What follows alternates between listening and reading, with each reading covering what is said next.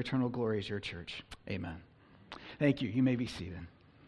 And thank you, team, for leading us in worship, for Jordan leading us in communion and focus on our God and Savior. It is awesome to see all of you together this morning, gathered as God's church at Christmas season.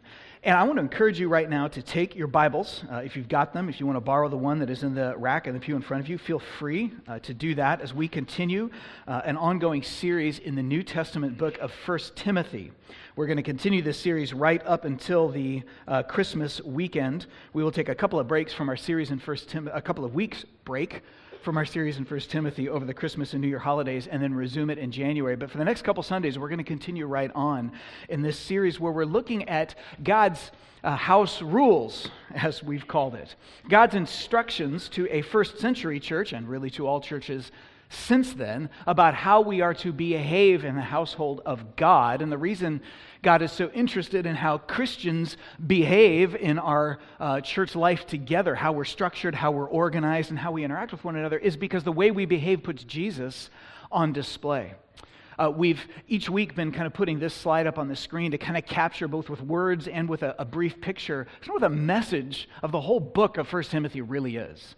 And, and in a bottom line nutshell, it is simply this that, that what a church believes determines how that church behaves. And the way that we behave determines who the world beholds. We can say we're all about Jesus, but if we are fighting for ourselves and, and, and looking out only for number one and kind of pretty much acting like everybody else in the world acts, then there's no real distinctive difference between Christians and the way we act and behave versus others. And therefore, Jesus is not glorified. We are. We are put on display, even as we say it's all about Jesus. In other words, actions speak louder than words. Right? The book of 1 Timothy is, is interested in how a church behaves because our actions add credence and value to our words, all of which we are, as a church, a pedestal that puts Jesus on display. Now, as we've been walking through chapter one, kind of outlined this whole idea, and we got all this from chapter one. And then last week, we started into chapter two, which is the rest of the book of 1 Timothy. And this is where the idea gets applied to numerous specific instructions that the Apostle Paul, who was originally writing this, gives to Timothy, his protege, who is leading the church in the first century city of Ephesus, telling him what to teach the church and how to organize them. It starts to get very practical and specific. Last week's sermon focused on prayer, the way we pray, how we pray, because they clearly weren't doing that right. This morning's passage is going to pick up on that theme of prayer and apply some specific instructions to the men in the church, as well as some specific instructions to the women in the church. And the passage that we're going to deal with this morning is a challenging one especially for modern people. Because we're already talking about men and women. And it's not lost on me that there's a man up here talking about how women are supposed to behave in church. That automatically raises the temperature in the room a few degrees, doesn't it? Or lowers it, depending on how you respond. you respond to that. Um, this is a, a, a, challenging passage, the end of 2 Timothy chapter 2. Challenging not because God has changed his opinion or, or anything that, that we just saw from Psalm 19 is different. God's words are still true, and they are a source of joy for the heart. It's not challenging for that reason, it's challenging because we're modern people. And this is one of these passages that when you're a church and you force yourself to preach from the beginning of a book to the end of a book through, of Scripture, like we typically do here at Harvest, you're forced to deal with passages that most other people would like to avoid because they strike the modern ear sort of tinny and they're hard to hear. This kind of a passage is usually only referred to, and that's unfortunate because that means the only time you hear it, uh, you usually hear these verses pulled out of their context in 1 Timothy. And you also hear them pulled out of the larger context of the Bible. And, and this is one of the passages of Scripture that people who don't like churches and don't like Christianity love to go to and quote and say, Isn't that awful? See, you don't want anything to do with that. Now, those of you that read the passage ahead of time know exactly what I'm talking about. The rest of you are like, wow, what are we talking about this morning? I'm excited to get into this. Well, this morning we get the opportunity to see this passage in its context and hopefully see its beauty as well. So I'm going to read 1 Timothy chapter 2 verses 8 through 15 and then we're going to back up and understand what God has for us as his church hopefully from this passage. 1 Timothy chapter 2 starting verse 8. The apostle Paul says, "I desire then that in every place the men should pray. He's talking about in churches here, lifting up holy hands without anger or quarreling. Likewise, also, that the women should adorn themselves in respectable apparel, with modesty and self control, not with braided hair and gold and pearls or costly attire, but with what is proper for women who profess godliness, with good works.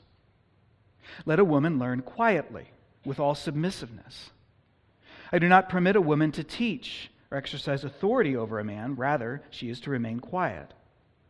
For Adam was formed first, and then Eve. And Adam was not deceived, but the woman was deceived and became a transgressor. Yet she will be saved through childbearing if they continue in faith and love and holiness with self control. This is God's word for us.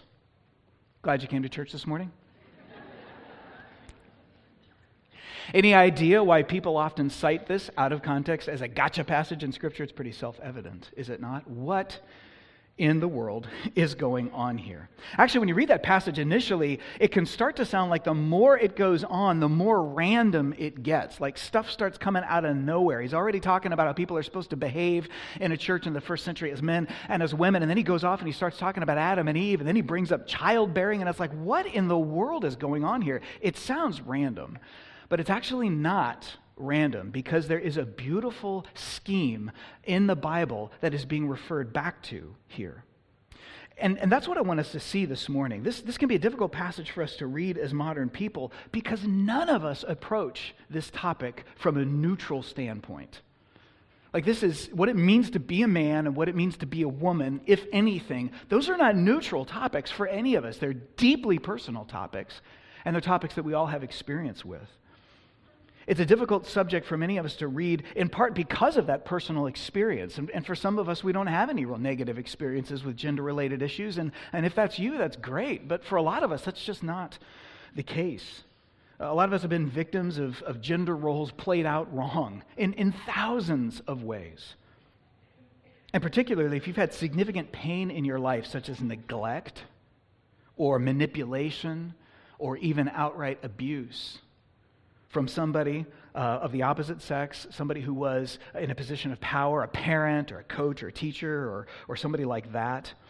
Maybe you've had that happen to you from a woman, or more often, you've had that happen to you from a man. All of that is going to like deeply affect how we see any issue or any discussion related to manhood and womanhood. That's totally understandable. So it's, it's complicated because we have personal experiences. But as if that wasn't bad enough, it's not just our personal experiences, it's our culture's experience with this topic that also makes it really a challenging topic to deal with.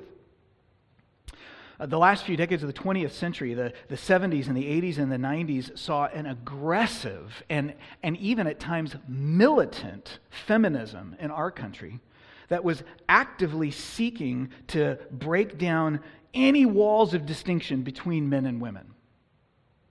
And it was successful, culturally speaking. In fact, it was so successful, feminism was so successful in the second half of the 20th century that it committed suicide. So aggressive was the, ability, the, the effort to tear down any walls of distinction between men and women that the feminist movement essentially cut off the branch it was standing on, and they eliminated not just differences between men and women, they actually ended up eliminating the whole idea that there is such a thing as men or women, period. Nowadays, people don't even typically talk in feminist terms. Now, we assume that gender itself is a figment of, of a person's imagination. Oh, sure, there's biological differences in, at the chromosomal level and, and at the physical level between a male and a female, but that's it. And none of that really matters that much. What it means to be a man or what it means to be a woman is all opinion. That's what people tend to assume now. And so, since it's opinion, nobody should have a right to tell you what your gender is. You define it for yourself. So, everybody's off on their own. You can't even talk about how men and women are really treated anymore if you want to be consistent. And all of this makes a conversation about what it means to be a man or what it means to be a woman start from a place of real confusion because we're not sure how we think about those things anyway, broadly speaking, as a culture. Because we've already sort of blown that whole scheme up of manhood and womanhood. So we got these personal challenges, we've got this cultural confusion, and as if that wasn't bad enough, There's at least one more reason this can be really hard for us to talk about, even in churches. And that's from often well intentioned but sometimes misguided Christian responses to some of that cultural confusion. And here's what I mean by that as a feminist society in, in the 60s, 70s, and 80s sought to tear down traditional roles um, that tell women things that, you know, like things like motherhood and, and being a homemaker is bad. You know, you need, to, you need to not be stuck there. That's a denigrating role, and you need to be out doing other things. And there was this effort to create, uh, in, in, the, in the desire to create equality, to tear down some of those assumptions. Many churches responded, and this was actually a correct instinct but many churches responded by upholding things like motherhood and, and, and being married and, and being a homemaker as legitimate and good and God honoring things for a woman to do. That, that a woman shouldn't feel like lesser if she doesn't have a career outside her home or something, as if she's failed to accomplish something. And that was a right instinct. I love the way uh, Thabiti Anyabwile talks about this. He's a pastor on the East Coast. And, and he said at one point, you know, when we look at some of the things that were being said by some of the prominent Christian voices back in those decades, they may strike us as a little harsh by today's standards, but we should, we should be charitable with them because we've got to remember the fight that they were battling back then. There was this militant uh, effort to destroy manhood and womanhood that was undermining scriptural teaching and undermining the home and the family. And so there was an effort to try to build those things up, which was the right instinct. But having said that, unfortunately, sometimes those same voices that were often directed outside of the culture also got directed inside to the church. And so, many of you ladies can probably relate to this personally in a way that I can't. Often, if you're a Christian woman, you're in a place of like double, if not triple confusion. Because you're in a church and you're trying to figure out what does it mean that God made me a woman? And I'm in the society that says you got to not stay at home and just have babies because that's horrible. You need to go out and do something with your life. And then I got this church saying it's wonderful for you to stay home and don't just abandon that to go out and do something with your life. And you're going like, what in the world am I supposed to do? right? In other words, often, even when we were fighting the right battles and making the right points, and, and fighting for the right things, we sometimes unintentionally create this idea that to be a Christian man means you do one or two or three specific things. And to be a Christian woman means you only do one or two or three specific things. If you don't fit that really tightly defined mold, then you're not doing what God wanted you to do. Is it any wonder this topic is confusing and hard for us to wrestle with? But there we are. It's, it's deeply personal, it's confusing, and it's an often painful topic. So, why are we talking about it? well, because it's important. Because God talks about it. And the way out of this um, issue, the way out of this, this kind of uh, difficult and sometimes confusing mess, is the same commitment that we always have here at Harvest, and we should always have as Christians. We proceed uh, with two convictions firmly in mind. One is that God has spoken, and second, that God is good. Let me read again a little bit from the psalm that I prayed from earlier, Psalm 19. It says, The precepts of the Lord are right, rejoicing the heart. The precepts of the Lord are right, and they rejoice the heart. Both are true. In other words, our two essential convictions are that God has spoken, and when God speaks, he's right. There is an objective truth and standard. If we start to want to change what God said to fit what we think and feel, then we may as well just give up the whole mess and, and just go believe whatever we want to believe. No, God has always spoken and his words are true. But the second conviction is just as important. God's words aren't just true in like a hard, sort of like cold, impersonal way. God's truths also rejoice the heart, the Bible says. You want to find true joy, you want to find life you go to what God has said. So God has spoken and is true, but God's word is also good. And if we start with that assumption, we have a very good chance to navigate through some very difficult and culturally confusing waters. Uh, this perspective was made really effectively uh, by Nancy DeMoss Wolgemuth, I think I'm pronouncing her last name correctly, uh, who is a nationally known speaker and Bible teacher. And she has always been somebody who, from her very early age, uh, had a real strong desire to be a public teacher and a lot of skill and ability to do that. And yet she was a Christian woman. And so she's trying to figure out, like, how does all this work? And recently I listened to an interview with her where a younger Christian woman asked her, So, in your early years, and you're, not, you know, you're an author and you're a national speaker and all this kind of stuff, but clearly you were wrestling with this stuff before anybody knew your name. So, like, how did you begin to wrestle with your desire to teach and to lead and to be out there in the public eye, so to speak, and yet God's view of womanhood. And here was her response. It was interesting. Her first things out of her mouth were, It starts with trusting God, which I thought was an insightful statement. Actually, for anything, not just this issue. It starts with trusting God, because a heart that trusts God is more likely to then eventually come to figure out why God's words are actually true and good. We often want to understand it first and then decide whether we'll trust, but that almost never works because we're always trusting something. It's either myself or God. She says, I choose to trust God. She says, I, I trust that God's, uh, God is good and that his ways are good. And the emphasis was on that. And his ways are good. That his ways aren't just right, but that they are also beautiful. So she's looking at this thing going like, who am I as a Christian woman? I don't even quite understand that yet. I have some misgivings about it, but I'm going to choose to believe that not only is God right, but in the end, when I understand it, I'm going to see that it's good. And if I start from that place, then God can work with me and teach me, and I will find joy. The New Testament's teachings can be understood when we approach them that way. And when they do, they always are based on three core principles. So here's what I want to do with the remainder of our time together. We're actually going to, uh, this is an expository sermon like always. That means we just teach a passage of the Bible, but it's going to be slightly different in that for the remainder of our time, I'm going to spend about half of it not in our passage in, in 1 Timothy. We're going to spend it actually in the first couple chapters of the Bible in the book of Genesis. Then, the second half of the remainder of our time, we will have the opportunity to unpack a little of this morning's passage. And the reason for that is very simple. Because 1 Timothy chapter 2 and every other New Testament passage on marriage and gender and sexuality, they are all referring back to the same three core principles. And each of those core principles are taught to us in the first three chapters of the Bible Genesis chapters 1, 2, and 3. And so when you understand those three principles that all these other passages are referring back to, things feel less random and they make a lot more sense. So I briefly want to walk through what these three principles are. And that's going to be a super brief walkthrough. I just don't have time to unpack them this morning like I want to. But I've got good news. We're going to have time to unpack them on Wednesday nights this winter. So before I even dive into Genesis, let me just mention that our next session of our Harvest Wednesday adult classes is going to start a couple weeks after the new year in mid January for eight Wednesday nights in January through, I think it's early March. We're going to get together and we're going to talk about what the Bible teaches about manhood and womanhood and how we understand that.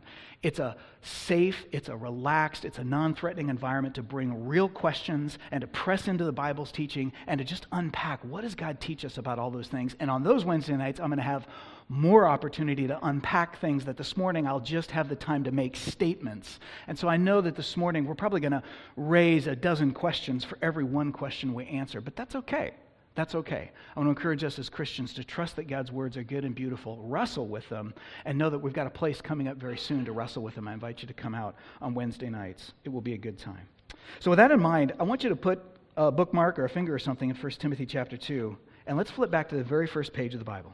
Genesis chapter 1, where we're going to see the first of three foundational principles that Jesus and the Apostle Paul and the Apostle Peter and everybody in the New Testament who writes about gender is always referring back to.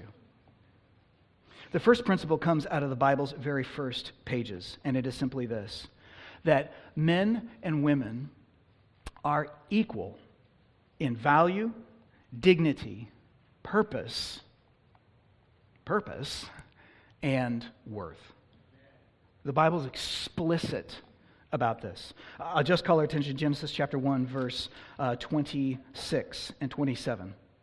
God set us like man, God set, let us make man in our image after our likeness, and let them have dominion over the fish of the sea and the birds of the heavens and over the livestock, over the, all the earth, and over every creeping thing that creeps on the earth. So God is going to create mankind for a purpose. Human beings have a job. And then look what it says, verse 27. So God created man in his own image. In the image of God, he created him. Male and female, he created them. God created the human race explicitly as male and female in his image. That means that human beings have a unique place in creation. We uniquely reflect things about God to the rest of the world, the way that the moon on a cloudless night reflects the rays of the sun. You can't see the sun, but you see its light bouncing off the moon. In the same way, we reflect the glories of God as people to the world around us. And here's the important thing for this morning both men, males, and women, females, equally are created in God's image. That's explicit. They are equally assigned the task of dominion and ruling over the world that God made together. Men don't have more of God's image than women, nor vice versa. We are very clearly, from the opening um, ballad of the Bible, a two gendered, single, equal people. And that's how the Bible starts.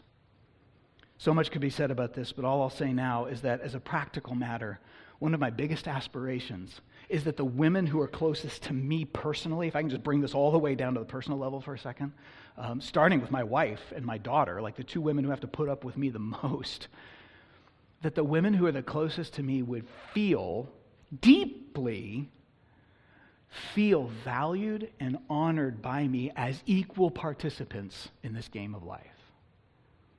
Not just by what I say, but even by the subtext, you know, the way it gets said. My aspiration is that they would feel, like even when there's an authoritative relationship, like as a parent with my daughter, or, or even to a lesser extent, the women that work with me here on the church staff. And of course, you know, we have a staff structure and, and I'm in a supervisory leadership position. But, but even where there's a, a leadership position, that people would feel like they're not being treated as lesser or second fiddle. Now, I know that I fail at times with that because I am a sinner still, and they could probably point out many ways that that's true. I need the forgiveness of the ladies in my life, uh, probably more often than I'm aware of. But I think my point is simply that I yearn for the women that I live with as a guy, as a Christian man, and those I work with to feel honored by me as equals. God created men and women equally. That's the first point. That's where the Bible starts. But it doesn't end there. It goes on to the second point, which we get out of the second chapter of the Bible, and that is simply this God designed men and women differently on purpose. He made us different, equally human beings, and yet different kinds of human beings in many, many ways. And that was for the purpose of displaying different aspects of his glory. And so it turns out like there's, there's nuance here. Um, there's, there's, there's color and there's texture because this is the real world and it's complicated, and the biblical view of the real world takes that into account. The Bible isn't just sort of a flat or simplistic or, or kind of one dimensional book on this issue. Genesis 1 talked about the creation of male and female, and you get the impression that men and women were created actually at the same time. Now, Genesis 1 doesn't actually say that. It's more of a poetically structured, step back word picture of everything that God did in bringing uh, order out of chaos in the original creation. Now, Genesis chapter 2 is a very different chapter. The narrative type, uh, or, or, the writing type, shifts from a poetic structure to narrative. It's more of a play by play look at what God was doing, and it zooms in on the creation of the human race with more detail. And we find out there that actually men and, uh, man and woman were not created at the same time. Adam was created first, which is an important point that our passage in 2 Timothy picks up on. And he started executing the creation mandate, uh, or the ruling mandate, rather, that God had given man before Eve was even there. And then, partway into it, God recognizes in Genesis chapter 2, verse 18, God said, It is not good that the man is alone, so I will make a helper fit for him, or suitable for him, or corresponding to him. So, ladies, there you have it. Proof that if you leave the world up to men, we're going to mess it up. It's biblical, it's there. God says it's not good that he does this alone. He needs somebody to come along with him, not like all these other animals. He needs another him, another human who is equally in my uh, created in my image and equal to him, and yet different from him, corresponding to him. That's the idea that, that each is strong in areas where others the other is not. It's it's an intentional uh, correspondence that God built into the very core of who we are as men and women. Like a jigsaw puzzle, two pieces cut to fit together perfectly, and then they paint a picture that is beautiful to look at. Or to shift the analogy, it's like a dance. Like in so many forms of dance, where the man leads and the woman is a responsive follower, but neither one of them can dance on their own. And when they do it together, it's a beautiful thing. to behold. That's the picture that's being painted here. Adam has the lead role, and Eve is created to help him get it done because he couldn't do it well on his own. They're different in a complementary way, and we call this complementarianism. You may have heard that term before. Uh, as a general rule, I think eight syllable words should be outlawed, but in this case, it's a useful one. And complementarianism is simply a shorthand way of referring to this idea that men and women, the Bible's teachings, men and women are totally equal in value, dignity, purpose, and worth but also are complementarily different, designed to fit together on purpose. And all of this is before sin. All of this is a good thing. Now, this is the kind of thing that's hard for modern people to hear because those decades of militant feminism have drilled into our heads that the role of head or leader is all glory and that the role of helper is like a demeaning and degrading role, but from the biblical perspective, nothing could be further from the truth. Do you realize that God Himself delights to take on the title of helper? Jesus said in John 16, It's to your uh, benefit that I go away because then I will send the Holy Spirit, the third member of the Trinity, fully God, and He is the helper. That's His title. That's what Jesus calls Him. He doesn't even call Him by name, He simply refers to Him as the helper. He's one who's going to come alongside you as Christians and help you do what God has called you to do. God Himself is delighted to submit to that role and sees no denigration in it. So why do we? That insight was a key part of Jackie Hill Perry's transformation. Uh, if you don't know Jackie, she is uh, an incredible lady that I love to listen to. She's a Christian hip hop artist and lately speaker and writer. Uh, she grew up by her own um, description, uh, taught, she was raised to believe that a woman should fight, should take, and should achieve. Women have to earn their place at the table, and anything else was just weakness. It was disgusting. That was the world she was raised in. From her earliest years, that's how she understood life. And she lived that way for many years. But later on, she embraced Jesus Christ as her Lord and Savior. She received forgiveness of her sins. She got excited about who Jesus was. And then, as she started growing as now a Christian, she had to start to wrestle with some different ideas about what men and women are in the Bible than what she had picked up from her family and her culture and other places where she got it. And in her uh, part of her process, she describes it this way. She said she had to realize that submission is a good thing because even Christ did it, and he's God. But he submitted to his Father. And she said, when I realized that, it's like, who am I to look at submission and say, oh, I'm above that. I'm not doing that. When my God and Savior doesn't think it's above him it started to reframe for her. Maybe there's something else going on. It's beautiful to hear her teach on these principles and describe her own journey with it. She goes on to say that seeing Jesus in complementarianism helped me see it as beautiful, not ugly.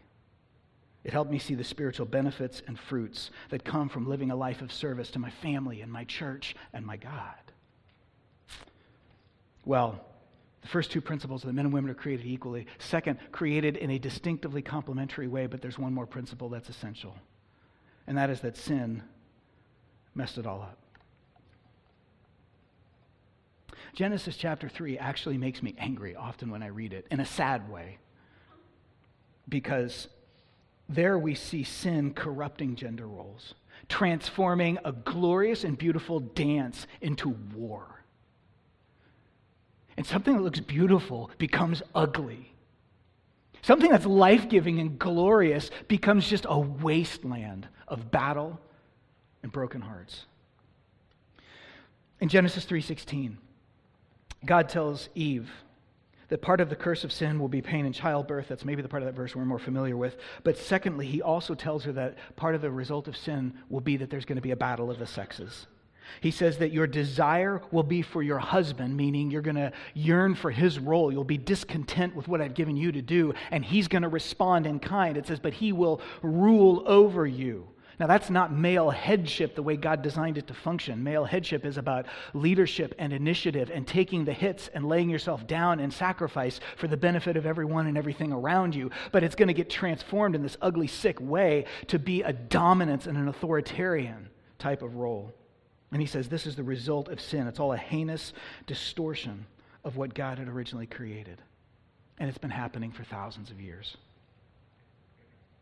These three foundational truths help us understand what's going on in our own hearts and in the world around us when it comes to this discussion of manhood and womanhood. And Tim Keller helpfully points out that there are two major tendencies in our modern world on these issues. Um, what's going to follow here in the next minute is kind of my words and my way of explaining it, but I owe the original insight uh, to Tim Keller. We've got these three essential truths the Bible always teaches. That's the framework that always gets referred back to. Uh, the equality of the sexes, the complementary difference of the sexes, and then the sinful battle of the sexes.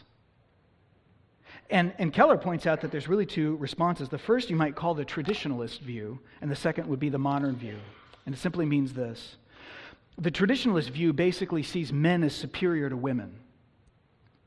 Traditionally, that's how history has functioned. That's how most cultures have functioned. One only needs to think about how, uh, even in our relatively enlightened modern society here in the U.S., how historically recent it has been that women were even allowed to vote.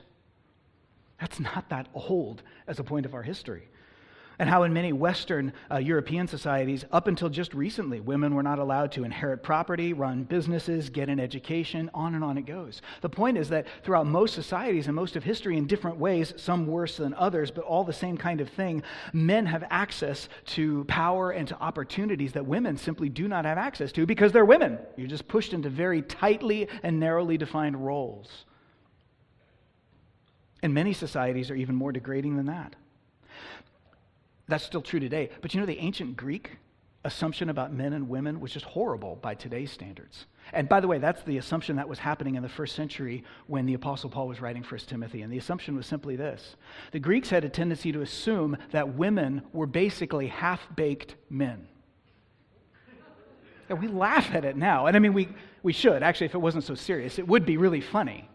But they were serious. Like, I mean, the, the basic idea was if you came to full uh, fledged gestation in your mother's womb, then you would be born male. Um, if you were born and you came out female, it's like, oh, not quite done yet. Like, you know, the cornbread you pull out and you stick the toothpick in the middle and it comes out all soupy and you're like, ah, it still needs more time. Oh, but you can't put it back in the oven, so I guess you just got a substandard loaf of cornbread. That's what a woman was in the ancient Greek world. I'm serious. It's like, the pinnacle of humanity is a male. Women are just second fiddle. It's terribly degrading. These, this is normal. And, and God told us thousands of years earlier that would be the case. So the traditionalist view resolves the battle of the sexes this way it simply declares men the winner. There, war over. Right? The traditionalist view says women can't do certain things, men can, so there's nothing to fight about. Or to put it in the language of our three principles here, the traditionalist view responds to the battle of the sexes in number three by denying the reality of number one, that there's equality between the two genders, and taking the differences that are in number two and elevating them to an absolute that God never intended. So it responds to number three by denying number one and making an idol out of number two. That's the traditional view. Now, the modern view that we're more familiar with in our society, interestingly enough, does the total opposite. We've already seen how feminism was so successful in the end of the last century at dismantling many traditional gender roles that existed in our society, that it dismantled the idea of gender itself. Nowadays, people don't believe that gender is actually real, it's just something that's, that's in your head. And as a result, gender is whatever you want it to be. And the basic belief is that a perfect society will come when, when everybody defines themselves. It's not working, but that's a different sermon for a different day. That's the belief. So, in other words, modernists resolve the battle of the sexes by denying that there are sexes. There's nothing to fight about because there are no men and there are no women. Oh, sure, there's biological males and biological females, but that's not really all that important. You are, gender wise, whatever you think you are and free to change at any given time and any given whim. There's nothing to fight about. In other words, the modern view responds to the problem of number three, the battle, sinful battle of the sexes, by denying the existence of the second biblical principle that there are any inherent differences between men and women, and then elevating the first one, the equality of men and women, to an absolute that God never intended. Do you see how that's the exact opposite? The traditionalist view responds to the battle of the sexes by declaring men the winners. The modern view responds to the battle of the sexes by denying that there are sexes. The first one responds to three by denying number one and elevating number two to an idol. The second one denies, responds number three by denying number two and elevating number one to an idol. Either way, we're confused, according to Scripture. Now, that actually finally sets us up to get into our passage this morning. Because there's a common misconception, and the reason that background was so important is simply this. The common misconception is that many modern people think that the biblical view is essentially what I just described as the traditional view that men are superior and women are inferior, and that's what the Bible teaches. And that's what we hear in passages like 1 Timothy chapter 2. But it's not. The response of the Bible to sinful corruption is not that one person is superior to another. What church is the Bible's response to sinful corruption every single time without fail? What is it? Tell me. Say it loud. I just heard it a few times. We say it all the time here at Harvest. God's response to sin is the gospel. It's the gospel of Christ. It's new hearts that restore God's original plan. That's what the Apostle Paul is writing about. So, if you got your finger or bookmark in 1 Timothy 2, we have time to just make a couple of key observations about this passage. Um, the Apostle Paul teaches three things one, um, instruction to men, two, to women. The first two instructions are relatively non controversial. I'll say very little about them. The third one is the one that's more controversial, so we'll have a couple minutes at the end to maybe unpack that a little bit. The first one, he tells men in verse 8, 1 Timothy chapter 2, verse 8, he tells men to pray, lifting up holy hands rather than angry and quarreling hands.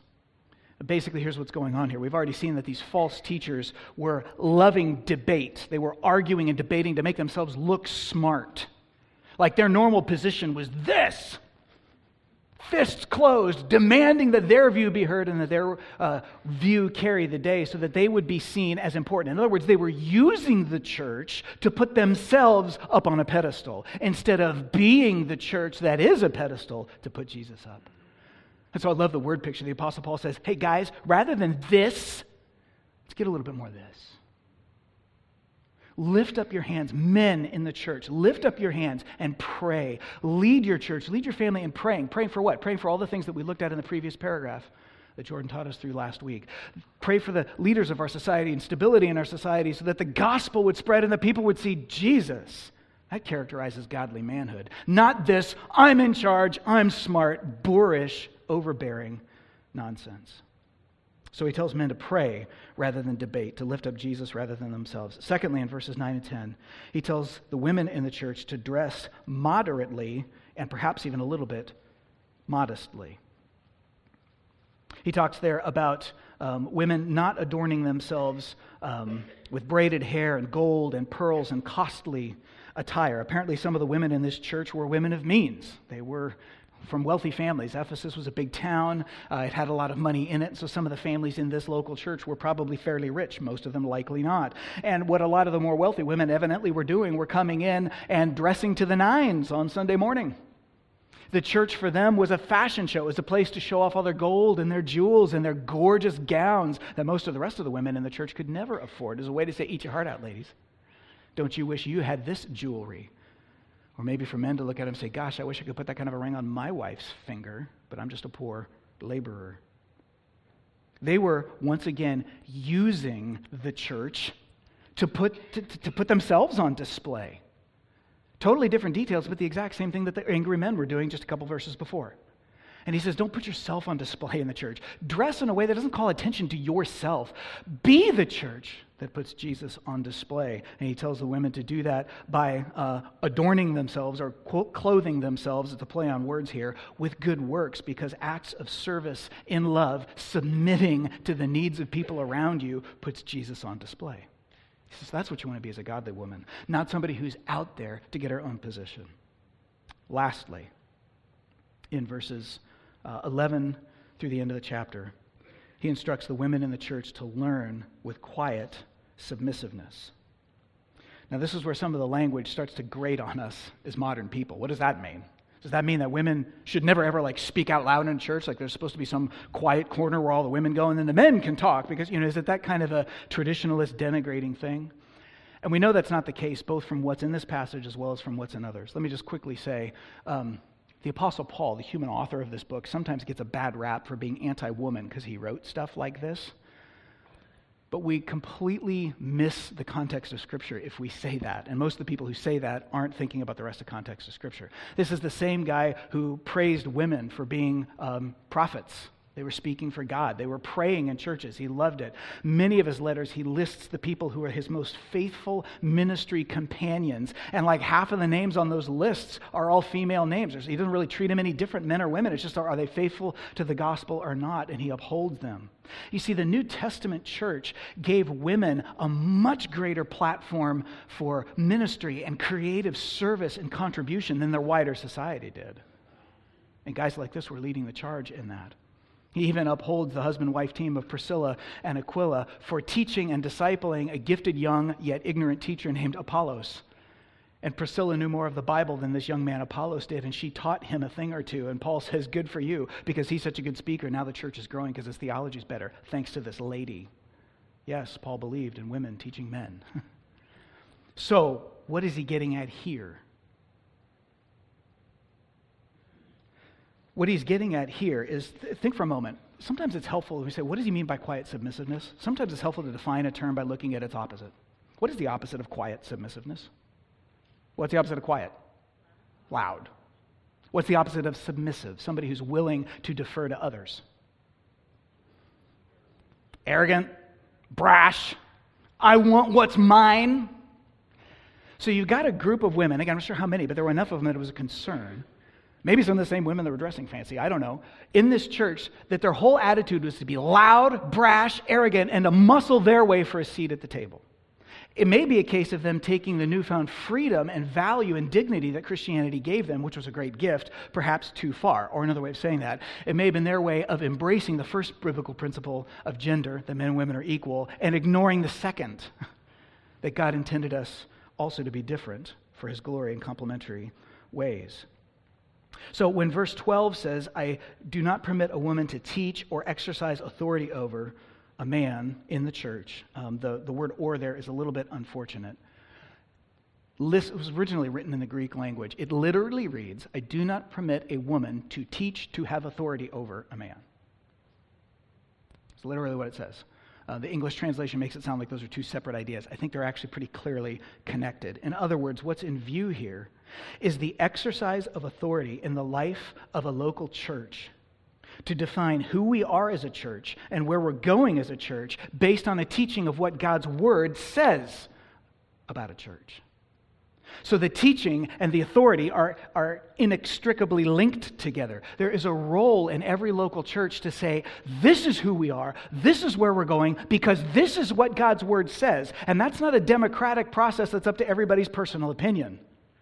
Churches need to have a select group of people who are leading the charge. It doesn't mean these are the only people in a church who do any teaching. It means they do the primary role of saying, This is who we are, this is where we're going, because this is what we believe about what God's word says. In other words, I just described the office of elder. And it's not surprising that the very next paragraph, that's exactly what the Apostle Paul starts talking about elders and deacons. We'll do that next week. And so, what he is saying is, the elders lead the church in defining who we are and where we're going based on what God's word says. So, the, the most natural application, concrete application of that second biblical principle, that God created men and women in complementarily different ways, the most clear application of that in a local church context is that the elders of a church are to be men. And he tells the women in the church who are trying to muscle their way into that position, either by the official office or just to occupy that role that's not what a godly woman is about. Frankly, that's not what a godly man is about either. Because being an elder is not about position, it's about leading and serving and giving so that a church can be healthy and people can come to Christ. Is that because men are better at being elders? no. No. It explicitly has nothing to do with competencies. Many men are completely ignorant, horrible leaders. Many women are very intelligent and capable leaders. That, that's not a gender thing, that's just the kind of gifts God gave you. This has nothing to do with competency. It has to do with a church dancing to Jesus' music in a way that puts him on display. I'd like to end there because I'm out of time, but I can't not comment on verse 15. So let me just say one thing about this. Probably the most difficult verse in this whole passage. Oh, ah. One thing I need to say before that, which will help us with verse 15. In verses 13 and 14, the Apostle Paul takes us back to these two key principles. Verse 13 takes us back to Genesis chapter 2. For Adam was created first. Why is he talking about Adam and Eve all of a sudden?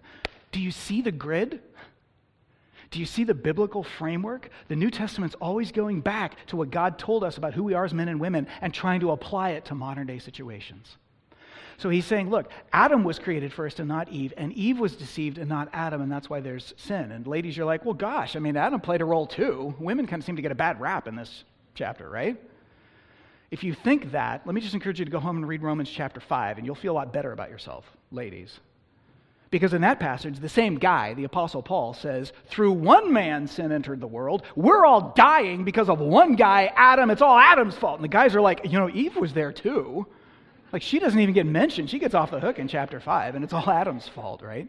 So understand that there's a balance to these things. But here's the point of what's being said when Adam abdicated his headship role and did not protect the garden and his wife from the influences of the serpent, but stood there passively, which Genesis 3 says he did, and Eve then stepped up and said, I'm going to take over and I'm going to make my own decisions, that was when original sin happened. Paul says that's what got us all messed up in the first place. So let's not go back there. That's not God's way, that's not the path to life. So he always goes back to that context. So now let me just say one thing about Genesis 3, or sorry, uh, 1 Timothy 2.15. Yet she, referring to Eve, perhaps as Eve embodying all women, shall be saved through childbearing if they continue faith, love, holiness with self control. What is that all about? Um, I'm pretty confident I basically know what the point is. I don't know why it's worded the way it is. So I'm just going to own that right now in 1 Peter, the Apostle Peter has this funny little comment some of you are familiar with. He's like telling churches, like, hey, you should read letters from the Apostle Paul. That guy is speaking God's words. And then he says, some of what Paul says is hard to understand, but you should listen to him anyway because he's speaking God's words. And then I come to verses like this and I go, I think this is what Peter was. I can't prove that. I don't know. But like, this is one of those, like, why did you say that the way you said it? I'm not really sure. But here's clearly what I think is happening because it fits the context. When he talks about being saved, obviously I'm talking about eternal salvation. This, this is Apostle Paul. This is the guy who gave his whole life to saying there's only one way to be saved by grace through faith alone in Christ alone, right? That's it. So clearly, there's nothing a woman has to do in order to be saved from her sins. The idea is being preserved or cared for through a tough time. And what is a woman going to be preserved through? The pain of childbearing. Why is he talking about the pain of childbearing? Any guesses? Because we've been reading Genesis 3. And the first part of the curse announced to Eve was that there would be pain in childbirth. And then the second is that there would be this battle of the sexes. And so, what the Bible is basically saying here is look, if a godly woman seeks to be a godly woman and to give her life to Christ and, and to live out his purposes for godly womanhood, unfortunately, like when we become Christians and give our lives to Jesus, the world doesn't get magically better. We still live in a sin cursed, broken world, and, and God doesn't just take all the pain away and make everything easy. I wish He would, but He doesn't. And so women are still going to have pain in childbearing. It's not like Christian women have less pain in childbearing. I mean, obviously, that's not true. The, the, the, effects of the curse are still with us, and we have to live with them, even as godly, committed Christian people. And so he's saying when we do that, God is going to sustain us. He's going to preserve us as we live out faithful gospel lives in a sin cursed, broken world, along with all the brokenness we experience as a result. So it's a call for men to be Jesus men, it's a call for women to be Jesus women. I hope that, that the main thrust of this passage is clear to us because this stuff matters. If we as a church are living out God's principles for manhood and womanhood rather than our cultures, it puts Jesus on display. That's what we're called to do as a godly people.